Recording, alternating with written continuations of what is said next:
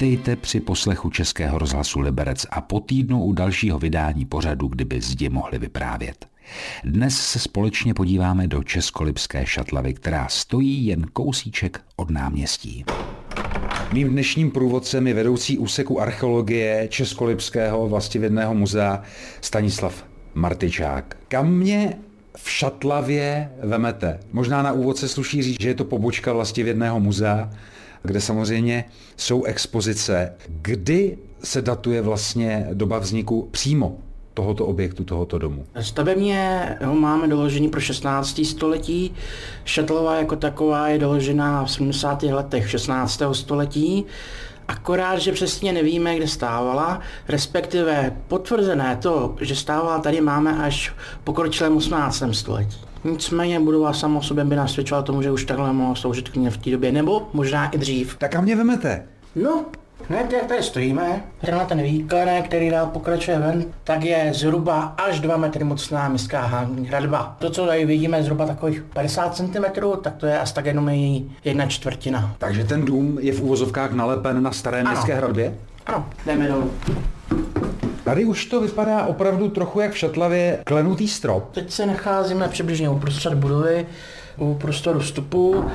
My jsme ušli několik metrů od toho vchodu a tohle, kde stojíme, byl prostor, kde byli ti dotyční zavření? To přesně nevíme, jakož ta budova sloužila i jako ubytování pro žalářníka, který měl na starost ty začené a zdržené a plus tady je pochopitelně nebydlel sám, že by tady měl nějakou služební cimru, ale prostě on tady bydlel se svojí rodinou s tím, že ta jeho žena, když vyvařovala, tak nevyvařovala jenom pro něho, pro sebe a svý děti, ale vyvařovali taky pochopitelně pro ty vězně, pochopitelně ne tak hutnou a dobrou stravu.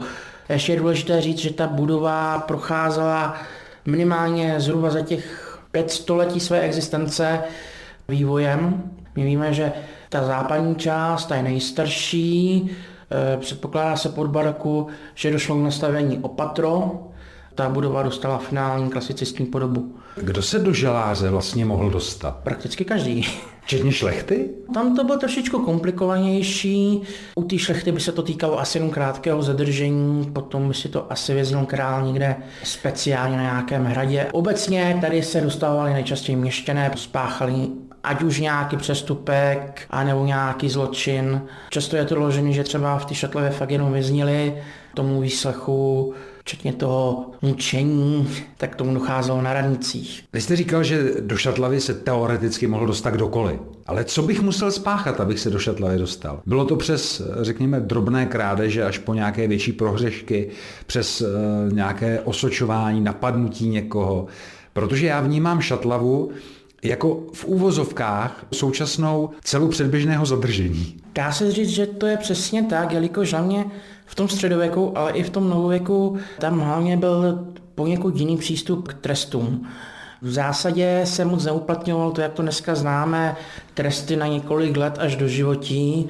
To zadržení se týkalo spíš doby, než bylo rozhodnuto, co s tím eh, člověkem dál, do té doby, než se stal odsouzencem. Oni si nemohli ani ekonomicky dovolit toho člověka prostě mít třeba někde 20 let mít nebo 5 let mít zavřeného. Jsou takové případy, ano, ale to se týkalo spíš eh, různě vysoce postavených myšťanů, kléru a tak dále eh, a pochopitelně šlechty. Záleželo ovšem, čím se provinili. Přeci jenom tam existovala určitá rozdílnost v přístupu. Pokud měl někdo dobré známé, tak nemusel skončit tak špatně jako někteří jiní. Jste s Českým rozhlasem Liberec a v dnešním vydání pořadu, kdyby zdi mohli vyprávět, jsem navštívil Českou lípu. Mým průvodcem je vedoucí úseku archeologie vlastivědného muzea a galerie v České lípě Stanislav Martyšák. Stojíme u vitrín v muzeu Šatlava. To jsou kameny. To ve své době byla klasická podlaha tady v Šatlavě. Mohla být, ale je to dost pravděpodobné, máme takový doložení. Jaké měl ten dotyčný, který byl dočasně tady v Šatlavě, podmínky? Předpokládám, že spal někde na slámě. Sám jste říkal, že jídlo dostával ne úplně tak hodnotné, jako třeba želářníková rodina. No, ono jde o to, že pokud on třeba pocházel z toho města, anebo jeho okolí, tak mu tu stravu mohla donášet jeho rodina. A jinak prostě pochopitelně oni toho člověka museli živit, že prostě nemohli nechat ohladu. Většinou my nemáme nějak extra doloženo, jak moc je stravu, ale... Pokud... A víme, víme, na čem spal třeba? Dá se předpokládat ta sláma, jo, přeci jenom kdyby byl celou dobu na třeba 20-30 dní nebo i déle, u těch horších případů, které se řešily třeba výjimečně déle, že by byl prostě jenom na kamení nebo na nějaký dřevěný nebo někde hliněný podlaze, že by to vydržel jako dlouhodobě. A co máme v té vitríně? To je popravčí meč? Ne, to, ne, to není rozhodně, popravčí to meč. rozhodně popravčí meč. Já bych řekl, že popravčí meč nemá špičku. Ano, přesně tak. Ale co je pod mečem? Jsou okovy. Ano, okovy rozhodně, to byla jedna z možností, hlavně při transportu. Ty šatlavy měly ten svůj průběh a život tak. všude stejný napříč republikou. Mám tady pár zajímavých věcí, které vám potom ukážu vedle. A tady snad jenom říct, že vlastně ta šatla vlastně fungovala až někdy zhruba do roku 1935, s tím, že tady bydlel místní, já se říct, městský strážník se svou rodinou. Posléze tady máme ještě po válce doloženého jednoho umělce, který tady vím, žil a tvořil až do svého odchodu do exilu. No, potom ta budova chátrala. V tom 20. století přestala splnit svoji roli, tak ještě nějakou krátkou dobu se tady bydlelo. A pak na začátku nového milénia došlo k její rekonstrukci a adaptaci jednak jako muzea a jednak jako zázemí nás archeologů. Na obrázku na zdi je popravčí meč posledního českolipského kata, popravčí meč kata France Friedricha Nesla, který býval před druhou světovou válkou uložen ve Sleském muzeu ve Vroclavi. Dnes je nezvěstný. Ten meč. Pokud jde o tu Vroclav, nemluvili v té době ještě Breslau, tak ono se z toho stalo na konci války takzvaná Festung Breslau, kterou se dost urputně bojovalo, kapitulovali až s koncem války. No a jde o to, že jak se tam ta sovětská armáda snažila to město dobít, tak ona se tam vlastně tím městem víceméně probombardovala a prostřílela těžkým dělostřelectvem průchody. Přímo v té Vratislavi, dnešní Vroclavy Polsky, tak eh, měli snad až 20 takových, možná přes 20 takových mečů a teď mají jenom několik, čtyři, šest, prostě pár, hmm. jo, nemají ani polovinu půlního počtu snad, jo. Takže meč Českolipského kata je jedním z nich. Máme aspoň teda tyhle ty fotografie. To je z roku 1934 ta fotografie. Ano. Tu fotografii toho meče je ještě druhá fotografie detail ryté výzdoby onoho popravčího meče s textem, který v překladu znamená páni mu přikazují zlo, já vykonám jejich konečný rozsudek. Ono je to tam na tom německy.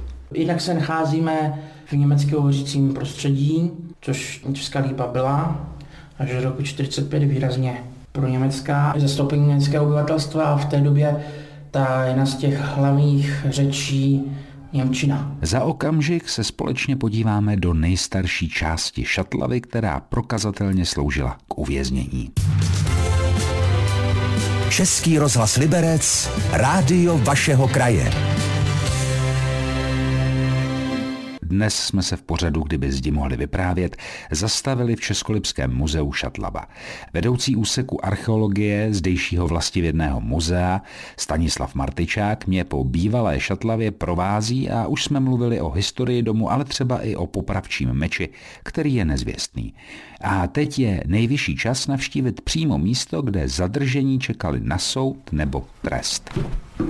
My jdeme o tři schody níž oproti vstupu. Dá se říct, že jsme teď v místech, kde v době, kdy tady opravdu fungovala šatlava před x lety, takhle byla i úroveň chodníků? V té době, v tom středověku, ty úrovně toho terénu většinou byly výš. Ono se výrazně zvyšoval ten terén, tím vlastně, jak oni to postupně předlažďovali a tak dále. Vlastně požár, vyvezli to, rozprostřeli to třeba před radnicí, že se tam nachází i kachle, které nejsou, možná jsou z té radnice ve spáleništní vrstvě, která se nacházela v hloubce více jak 50 cm pod současným terénem.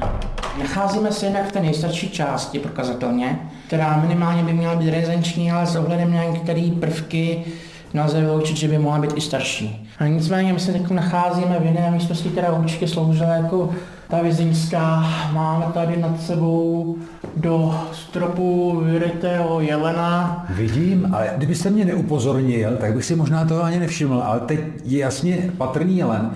A přijde mi to, že tam jsou i nějaká... Ano, je tady toho víc, ale ten jelen je i takový dobře zřetelný. My vidět, že tam prostě byla i nějaká barva, modrá, možná trošku zelená. Tady třeba u toho jelena i tady je vidět malinký kousíček modré omítky. Vyrít to do toho stropu, do té klemby mohl někdo, kdo tady byl uvězněn? Ano, ano.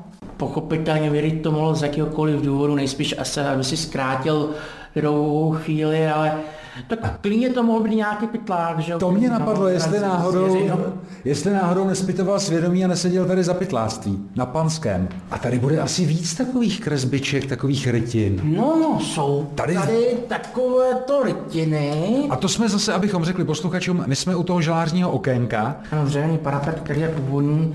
Přece jenom jsou tady vyryty iniciály a případně nějaké další jména, třeba tady jech Jo. Nebo jech, nebo Ignácia VH a tak dále. No a potom jsou tady třeba křížek, anebo tady není jediný, tak... To je kosol čtverec, který ale připomíná spíš letacího draka. Ano. Třeba my v tom vidíme něco z prostýho a v skutečnosti... To vůbec tak být nemuselo. Ano, byl podzim, viděl tady přes to má okýnko... Pouštěl si někdo draka, tak nostalgicky zavzpomínal a zaril si do parapetu. Ano. A těch draků je tady docela dost. Když bych chtěl být velký romantik, tak v těchto prostorách se takřka mohou dotknout těch lidí, kteří tady byli uvězněni, protože tu po sobě mnozí nechali památku v podobě eh, rytiny na dřevěném parapetu nebo vlastně v té zdi v tom oblouku. Ještě tady máme takovou zajímavost, tyto dveře, které jsou stále funkční. Tak a teď jsem zůstal zamčený a teď kontrolovaný. Kontrolní okénko, ale tímhle okénkem se neprotáhne ešus, ale třeba taková skýva chleba by se asi dala. No, tak když byste byl hodný, tak možná něco dostanete. Jsem rád, že jsem se dostal ven. Tolik dnešní díl pořadu, kdyby zdi mohli vyprávět. Za týden naslyšenou se těší Tomáš Mařas. Český rozhlas Liberec, rádio vašeho kraje.